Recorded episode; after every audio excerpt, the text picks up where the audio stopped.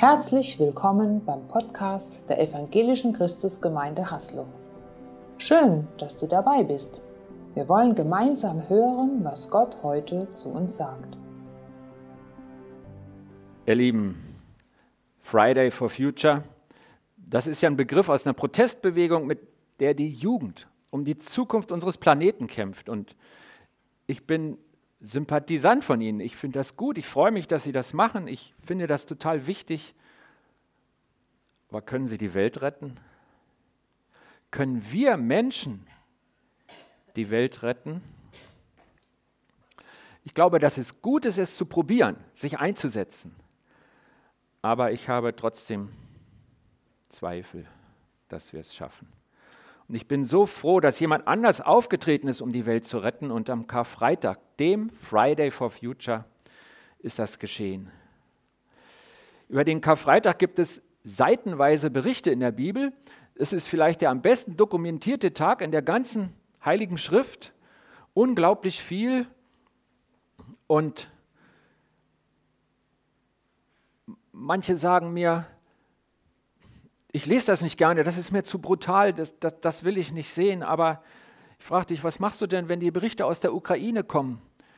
Die sind doch auch brutal. Und selbst wenn du sie nicht sehen kannst, weil vieles einfach nicht gefilmt wird und weise Menschen nicht alles ins Netz stellen, aber du hörst ja, was passiert und ist das nicht eigentlich auch zu brutal?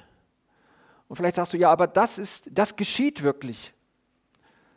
Das am Kreuz ist auch geschehen. Das ist auch wirklich, das ist total wirklich. Und äh, wir reden heute nicht so über die Fakten, Jesus gefangen, verurteilt, gekreuzigt, gestorben und begraben. All das geschah an diesem einen Tag, den wir Karfreitag nennen, sondern wir schauen auf das, warum dieser Freitag der Game Changer, der Wendepunkt der Weltgeschichte ist.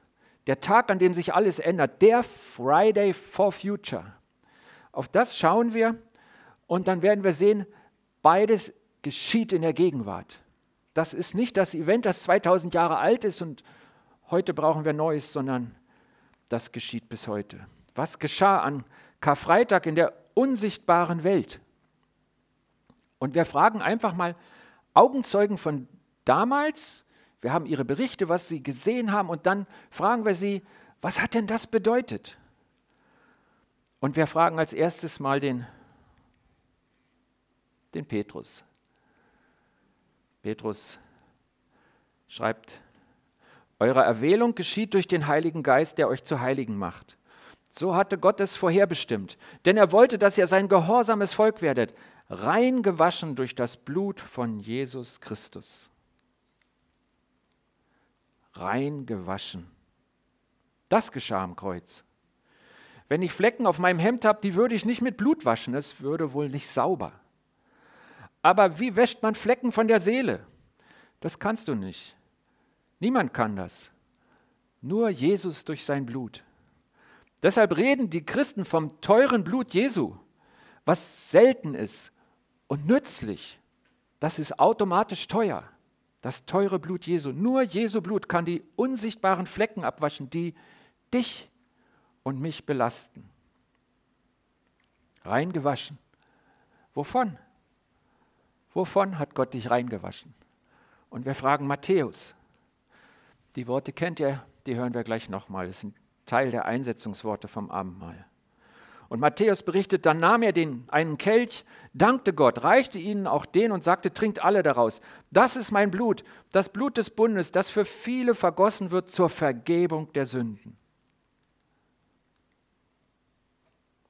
Hallo? Ich komme gerade nicht weiter. Das ist die falsche Richtung. Da wollen wir hin. Vielen Dank. Vergebung. Matthäus berichtet es und, und wir hören es total oft, weil es ja im, in den Einsetzungsworten vom Abend mal wiederholt wird. Vergebung aller deiner Schuld und Sünde. Und ich, ich vermute mal stark, auch das ist sehr vielen von uns bekannt. Wir haben das schon gehört. Ich weiß, ich weiß es, weil ich es so oft gehört habe. Du kannst mich nachts wecken, das kriege ich raus. Das habe ich parat. Aber ich glaube es erst, wenn ich es im Leben anwende. Wenn das Wissen, dass mir alle meine Schuld vergeben ist, mein Gewissen leicht und mein Leben zuversichtlich, unbeschwert macht. aus der Vergebung leben, nennen das manche, und das ist gut. Das ist das neue Leben in Christus. Lebst du im Bewusstsein der Vergebung Gottes für dich persönlich in Jesus Christus. Und es geschah noch viel mehr am Kreuz. Auch das müssen wir hören, damit wir es glauben. Diesmal gehen wir zu Johannes. Da hörte ich eine laute Stimme im Himmel rufen. Jetzt ist es geschehen, die Rettung ist da. Gott hat seine Macht unter Beweis gestellt, das Reich gehört ihm. Von jetzt an herrscht Christus sein König. Und hinausgeworfen ist der, der unsere Geschwister Tag und Nacht bei Gott verklagt hat. Und sie haben ihn besiegt, weil das Lamm sein Blut für sie vergossen hat und weil sie ohne Rücksicht auf ihr Leben sich zur Botschaft des Lammes bekannten, bereit auch dafür zu sterben. Was sagt uns Johannes hier? Erlöst von der Anklage des Teufels. Das geschah am Kreuz. Das feiern wir, weil Karfreitag diese Tür aufgestoßen wurde. Erlöst von der Anklage des Teufels. Der Teufel will uns Tag und Nacht anklagen. Aber Jesus hat uns von dieser Anklage erlöst. Ich glaube, wir wissen gar nicht, wie tief, wie, wie viel da drin steckt, wie vollkommen und wertvoll dieser Sieg ist, den Jesus auch am Kreuz errungen hat. Was willst du tun, wenn Satan dich verklagt und er bringt stichhalte Argumente vor? Du kommst ja nicht einmal gegen dein eigenes Gewissen an, wenn es dich anklagt. Was willst du Satan entgegensetzen? Fühlst du dich verloren? Ja, das bist du. Außer du nimmst Jesu Sieg am Kreuz an für dich. Seine Bezahlung für alle deine Sünden. Nur dann ist der Teufel sprachlos. Nur dann fehlen ihm die Argumente. Gott sei Dank in Jesus Christus, unserem Erlöser von der Anklage Satans. Und auch Paulus, der schreibt davon. Denn vorher wart ihr tot aufgrund eurer Schuld und weil euer altes Ich euch bestimmt hat. Doch Gott hat euch mit Christus lebendig gemacht. Er hat alle unsere Schuld vergeben. Er hat die Liste der Anklagen gegen uns gelöscht. Er hat die Anklageschrift genommen und vernichtet, indem er sie ans Kreuz genagelt hat. Auf diese Weise hat Gott die Herrscher und Mächte dieser Welt entwaffnet. Er hat sie öffentlich bloßgestellt, indem er durch Christus am Kreuz über sie triumphiert hat. Wieder etwas, was geschah an Karfreitag. Bist du in Christus, bist du erlöst von der Anklage des Teufels. Wir feiern auch das an Karfreitag. Und die Frage, damit es für dich wertvoll ist, ist einfach an dich, glaubst du das? Und noch mehr, als Jesus sein Blut für dich vergossen hat, hat er auch dein Gewissen gereinigt. Kennst du das, was auch David berichtet im Psalm 51? Denn ich erkenne meine bösen Taten, meine Sünde steht mir immer vor Augen. Das ist nicht der Teufel. Es kommt aus dir selbst, aus deinem Herzen, aus deinem Gewissen. Du selbst klagst dich an. Wer kann dir helfen, dir wieder Frieden schenken? Und hier erfahren wir im Hebräerbrief, wir haben also jetzt einen freien und ungehinderten Zugang zum wirklichen Heiligtum, liebe Geschwister. Jesus hat ihn durch sein Blut für uns eröffnet. Deshalb wollen wir mit aufrichtigen Herzen voller Vertrauen und Zuversicht in die Gegenwart Gottes treten. Denn unser Herz wurde ja mit dem Blut von Christus besprengt.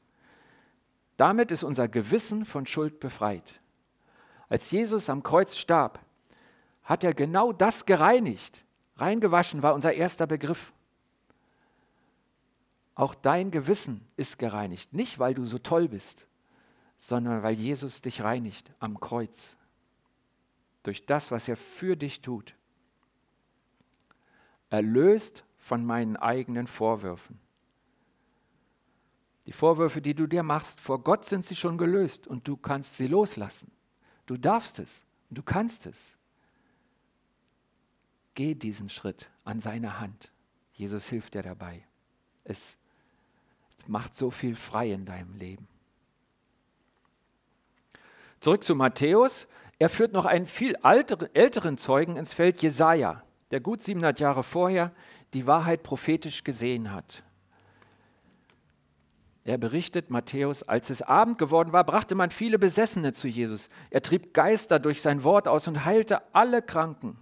So erfüllte sich, was durch den Propheten Jesaja vorausgesagt worden war. Er selbst hat unsere Leiden auf sich genommen. Er hat unsere Krankheiten getragen. Heilung. Wir leben in einer Wirklichkeit, in der nicht jedes Gebet erhört wird und nicht jedes Gebrechen bisher geheilt. Aber hier steht es ganz deutlich mit dem Zitat von Jesaja 53,5. Das sind Verse aus dem berühmten Kapitel von Jesaja über den Gottesknecht. Ein ganzes kurzes Kapitel über Jesus, 700 und ein paar Jahre vorher ausgesprochen. Jesus heilt auch unsere Leiden und Krankheiten. In der neuen Welt wird es keine mehr geben.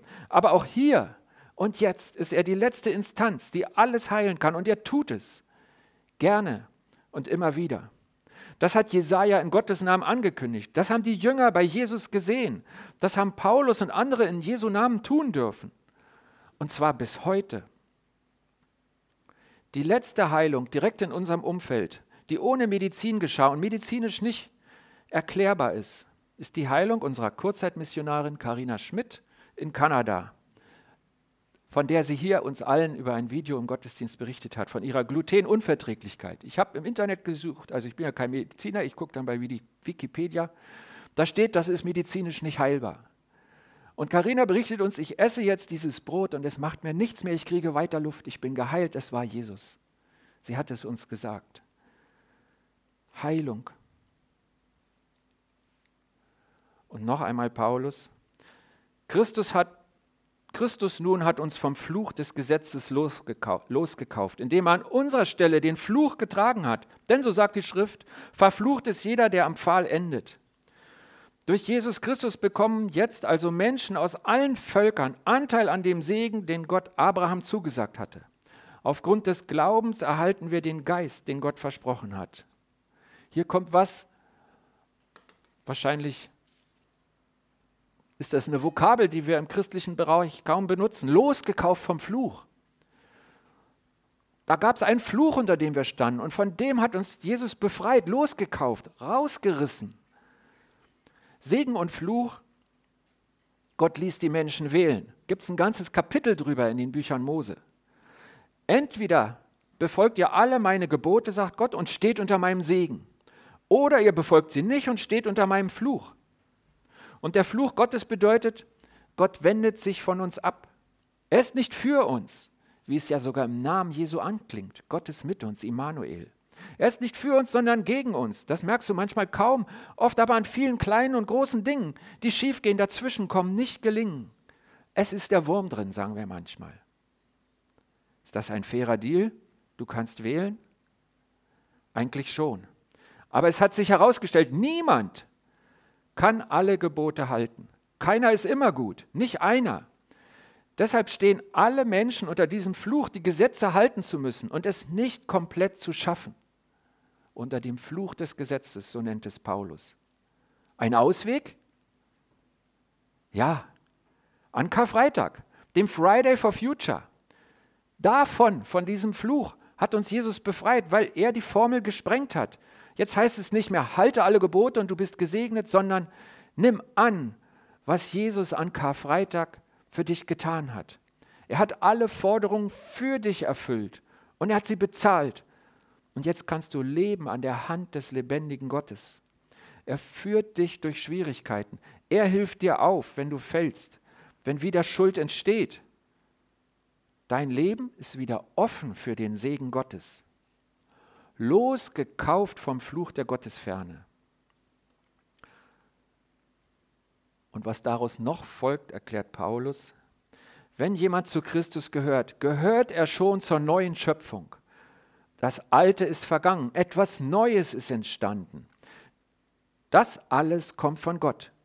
Durch Christus hat er uns mit sich versöhnt. Er hat uns sogar den Dienst übertragen, die Versöhnung zu verkünden. Ja, in Christus war Gott selbst am Werk, um die Welt mit sich zu versöhnen. Er hat den Menschen ihre Verfehlungen nicht angerechnet und uns hat er sein Wort anvertraut, das Versöhnung schenkt. Versöhnung mit dem Vater. Ich hatte vor kurzem einen Konflikt.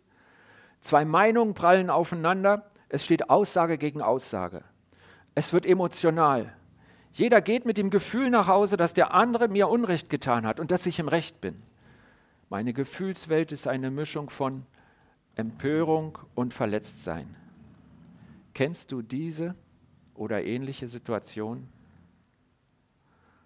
Dann kommen zaghaft Gedanken in mir hoch, wo ich auch eigene Anteile am Konflikt entdecke. Das ist ein ganz wichtiger Moment.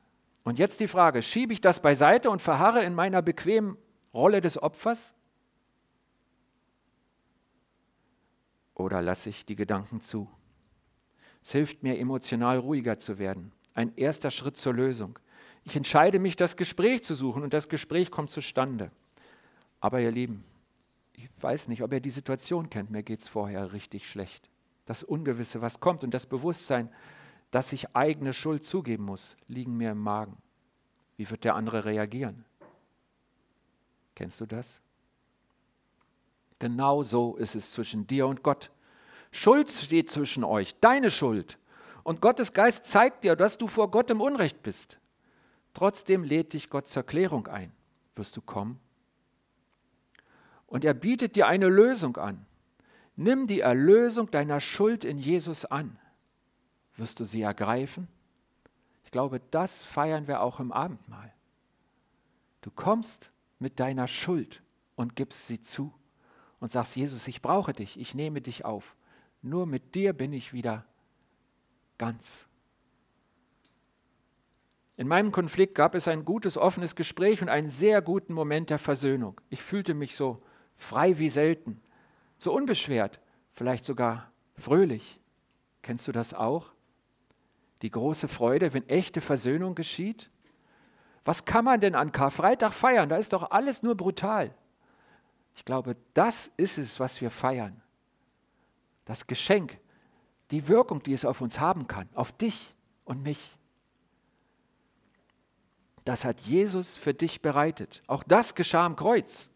Und du bekommst es nur, wenn du wirklich zu Gott kommst, deine Schuld bekennst und in dem Wissen kommst, dass du Strafe verdient hast. Denn das ist die Wahrheit. Aber Gott wird dich nicht strafen, weil deine Strafe in Jesus schon bezahlt ist. Das ist auch die Wahrheit. Er liebt es, sich mit dir zu versöhnen. Gott liebt es, dich in seine Arme zu nehmen und dir seine Liebe zu schenken. Das ist wieder möglich seit Karfreitag. An der Stelle passt es so gut, dass ich euch nochmal daran erinnere, dass wir ein Gemeindeseminar haben am 30. April. Von 14.30 Uhr bis 21 Uhr haben wir einen guten Referenten, der uns mitnimmt in die Vaterliebe Gottes kannst dich online anmelden auf unserer Homepage, ist ein Link oder da hinten liegt eine Liste. Eine Möglichkeit, darin zu wachsen, diese Versöhnung mit dem Vater in meinem Leben hineinzulassen, darin zu wachsen, mehr davon zu kriegen. Versöhnung mit dem Vater und noch so viel mehr. Das ist der Friday for Future. Das Geschenk für dich an Ostern, das feiern wir im Abendmahl. Und meine Frage an dich lautet, bist du bereit? Bist du dabei? Ich bete.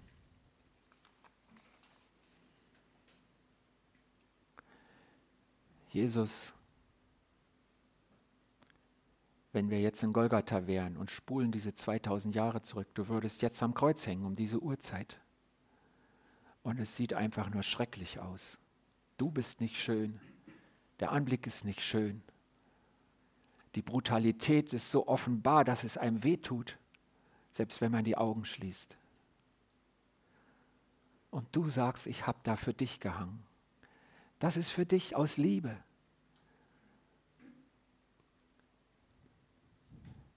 Wie dumm wäre ich, Jesus, wenn ich das nicht annehmen würde. Ich danke dir, Jesus. Ich danke dir.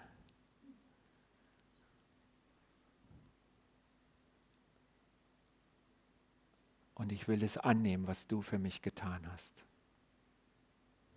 Amen. Schön, dass du dabei warst. Sicher war etwas Wertvolles für deinen Alltag dabei. Wir wünschen dir eine gesegnete Zeit.